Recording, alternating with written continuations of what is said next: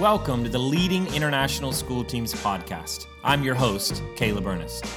Each episode is designed for administrators, teachers, and others in the international school world to be able to share stories, experiences, and innovative ideas that are taking place around the world. Additionally, I hope to be able to share some personal stories of success and some struggles that I've faced along the way. From time to time, I hope to have some special guests who will also be able to share their stories.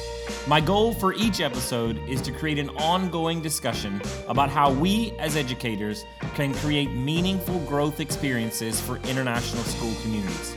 The list for each episode will consist of three parts the warm up, the main event, and the cool down. I'm glad you're here. Let's jump in.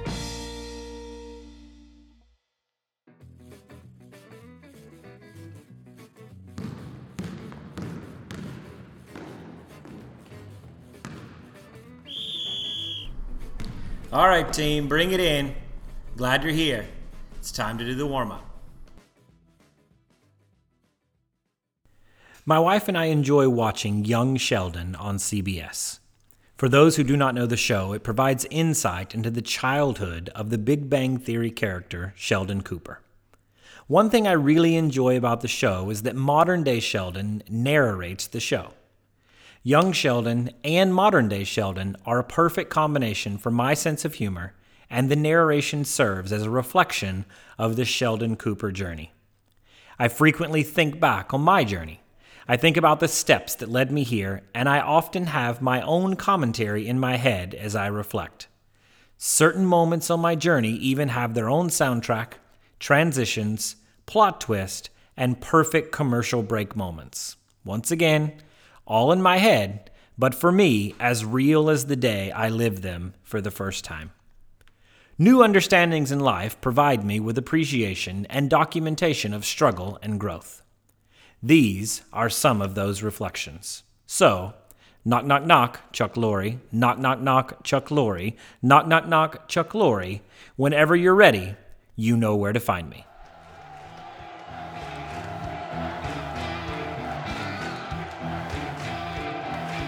Hey, it's game time. This is what you came here for. This is the main event.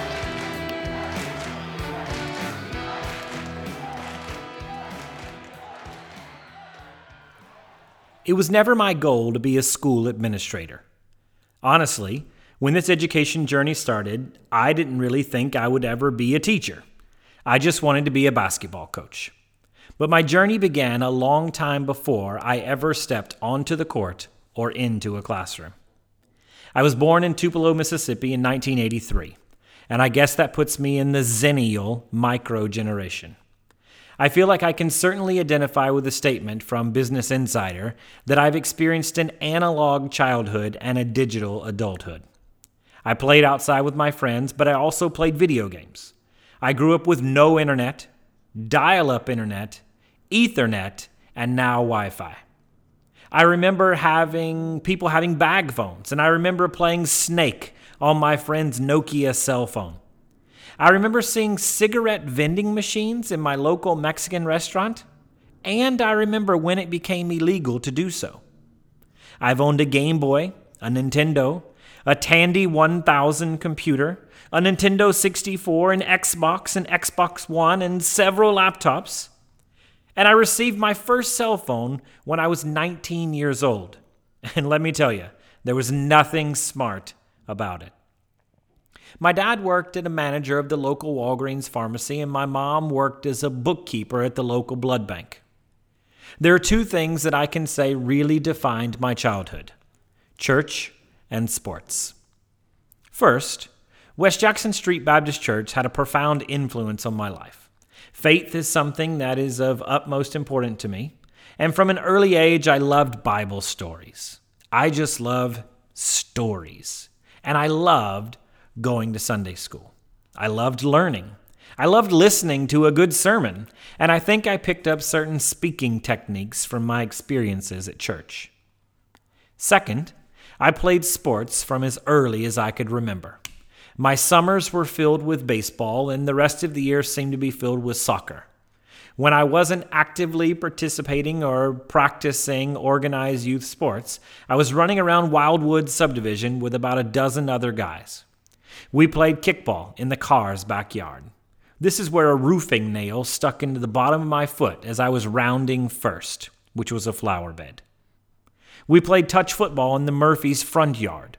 And we extended the game to the Mackenzie's yard when they weren't home. But you had to be careful when crossing between the two yards because there was a cable from the electrical pole in the middle of the field. We played wiffle ball and sometimes baseball in the Murphys' backyard until my dad got onto us for all the new holes we put in the fence for using it as a backstop.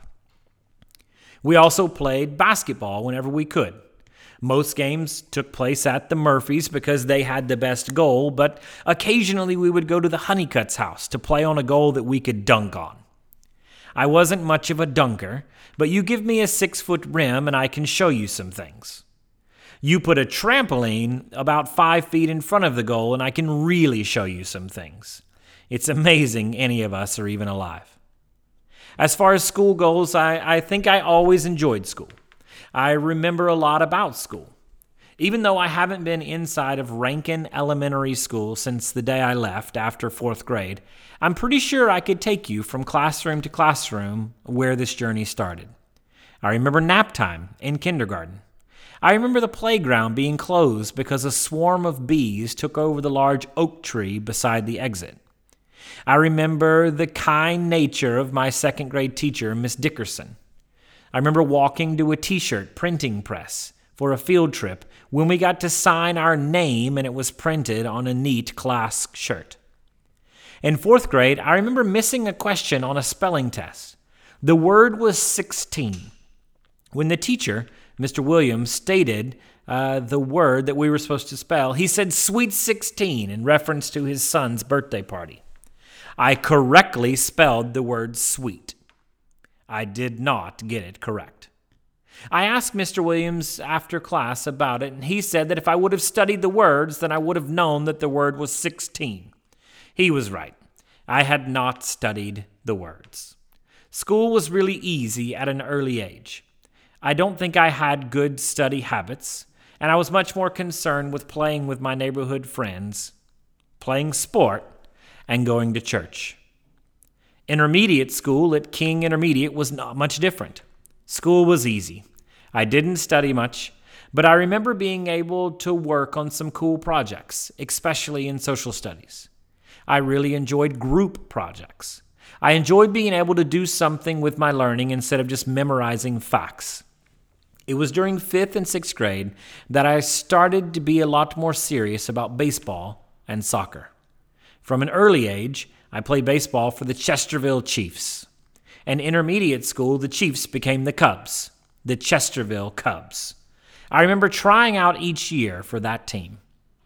Baseball was my dad's favorite sport. I remember some elements of T ball and coach pitch.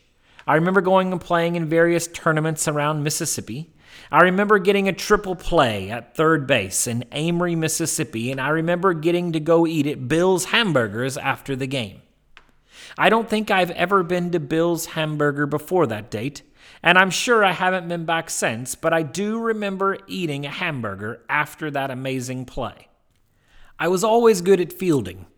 I could play just about any position on the baseball field. I was pretty confident in my abilities with a glove in my hand. I was not so confident with a bat. I was a terrible hitter. And for some reason, I just couldn't regularly make contact. Coach Kornfuhrer was keen to realize this and regularly asked me just to bunt instead of taking a swing. I appreciated that approach because I could bunt. About the time that I moved to Tupelo Middle School in seventh grade, baseball was becoming serious. Opposing pitchers started throwing the ball around 70 miles an hour, and then something funny happened. Pitchers started throwing curveballs. Before this time, it was a swing and a miss. Now it was a swing, a guess, and a miss. My batting average went down, way down, and I found myself sitting on the bench more than I played. Something had to change. I remember coming up with a plan. In order to play, I had to get on base. I knew that I wasn't going to hit the ball, so my plan was for it to hit me. I think we played 63 games that summer, and I'm pretty sure I got hit 65 times. That was the end of my baseball career. When I wasn't playing competitive baseball, I was playing soccer. Tupelo Football Club became the highlight of my week. Twice a week practices and tournaments on the weekends consumed my every thought. Coach E.J. Kroll was the coolest human being who ever lived for a middle school kid. The way that he communicated with me as a player, challenged me to get better every day, and planned for each of those practice sessions was a craft. I learned a lot about coaching from him in my middle school years. Hey, team, it's halftime. And I want to say that I am excited that you're taking time to join us on the Leading International School Teams podcast. If you enjoy the podcast, please share with your friends, family, and colleagues. You can find us on Facebook, Twitter, and on the web at leadinginternationalschoolteams.com. Thanks for listening. Now let's jump into the second half.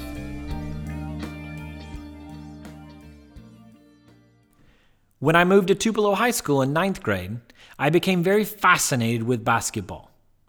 I had always played church league basketball. It wasn't very serious, but I can definitely remember lessons that Coach Hallmark taught us. Tupelo High School was coached by Lee Stratton. I loved practices.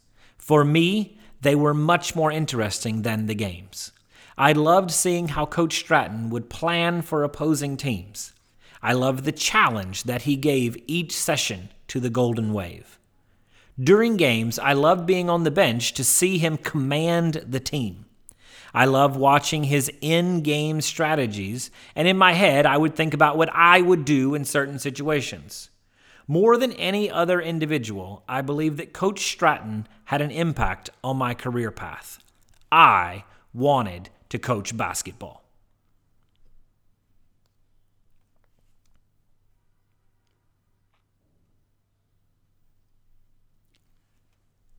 The next few years were a journey within itself. My family moved from Tupelo to Olive Branch. I graduated high school and I started college. I'm pretty sure that I declared my major to be psychology at Northwest Mississippi Community College, but I'm also pretty sure that I had no idea why. After departing NWCC, I found myself enrolled at the University of Mississippi, and for the first time, an education major. I don't know really why I made the change. I guess I thought, what can I do? And the most memorable people in my life were all teachers and coaches. And let's just say that I wasn't very focused when I first started, and my tenure at Ole Miss didn't last long one semester. I was working at a church as a youth minister during that same year, and this is really where my career begins. The majority of my students attended a private school called Strider Academy. A couple of my high school boys wanted me to come watch them play football. I agreed to go watch a game. It was very different from the large 5A public school that I attended, but it was nice. I was introduced to the headmaster, Joe B. Bradshaw, and he asked me to come meet him the following week. Sometime the following week, I walked into his office to find him playing solitaire on his computer. And in only a way that Coach Bradshaw could, he convinced me to volunteer my time to work with the special teams in football, especially the kickers, since I had a soccer background. He also made it sound like it was my idea. For the record, I never played football growing up. I watched a lot of football, but I realized quickly playing watching, and coaching are all different things. But there I was, a football coach. Well, kinda. The following school year, Coach Bradshaw had a similar discussion with me about becoming a full time coach and teacher at the school. I didn't have a degree, but he said it would be okay as long as I was enrolled in college and pursuing a degree. I enrolled at Delta State University. He also allowed me to move into the housing for coaches on campus. And my little brother came to live with me for a year. In the same conversation, he convinced me to coach the varsity girls basketball team. Coach Bradshaw probably could convince Tom Sawyer to whitewash a fence. I immediately agreed, and I immediately went to my local library to check out books on coaching basketball. The season was a little bit of a roller coaster, and I have to admit that my newness to the teaching and coaching position was evident to many people. My first year of coaching was a success, but I was asked not to continue. I was defeated. We made it all the way to the state tournament, and the school chose to let me go.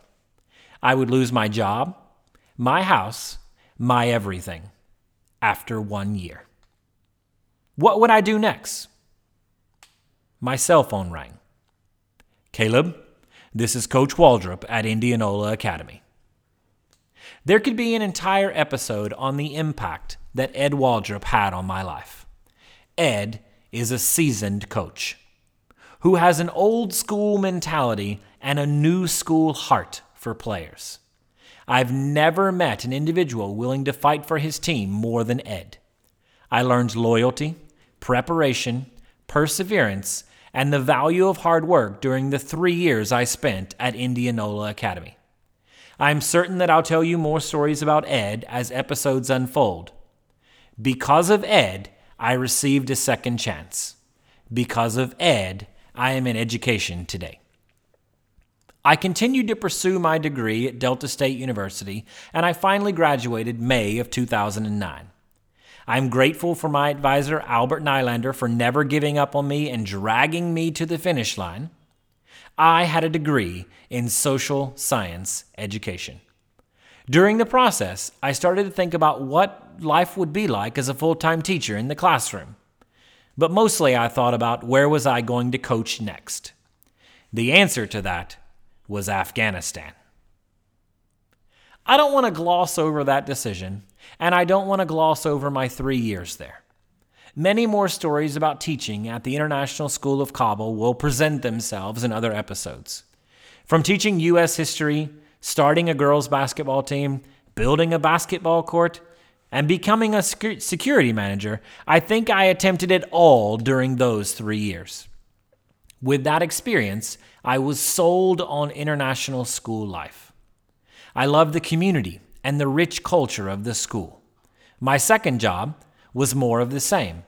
The International School of Uganda was my first experience with the IB curriculum. It was also my first experience teaching sixth graders.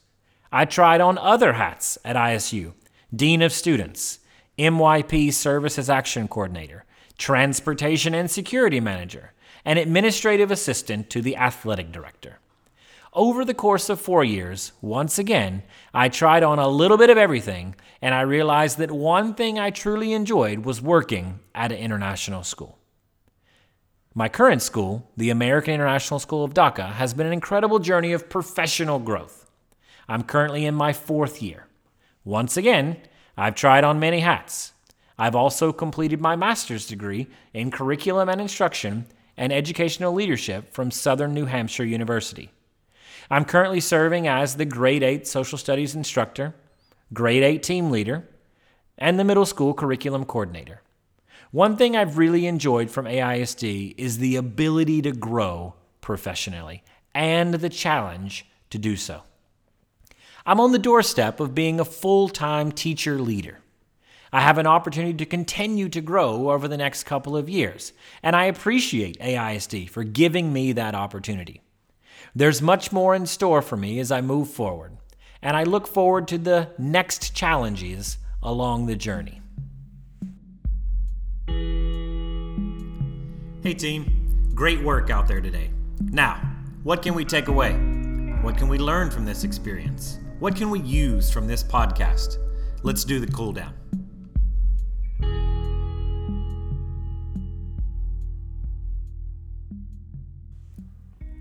The table of contents or the bullet points of my journey do not do justice to everyone that has made an impact on me along the way.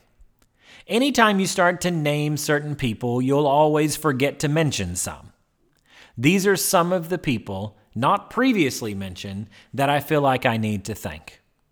Helen Barnett.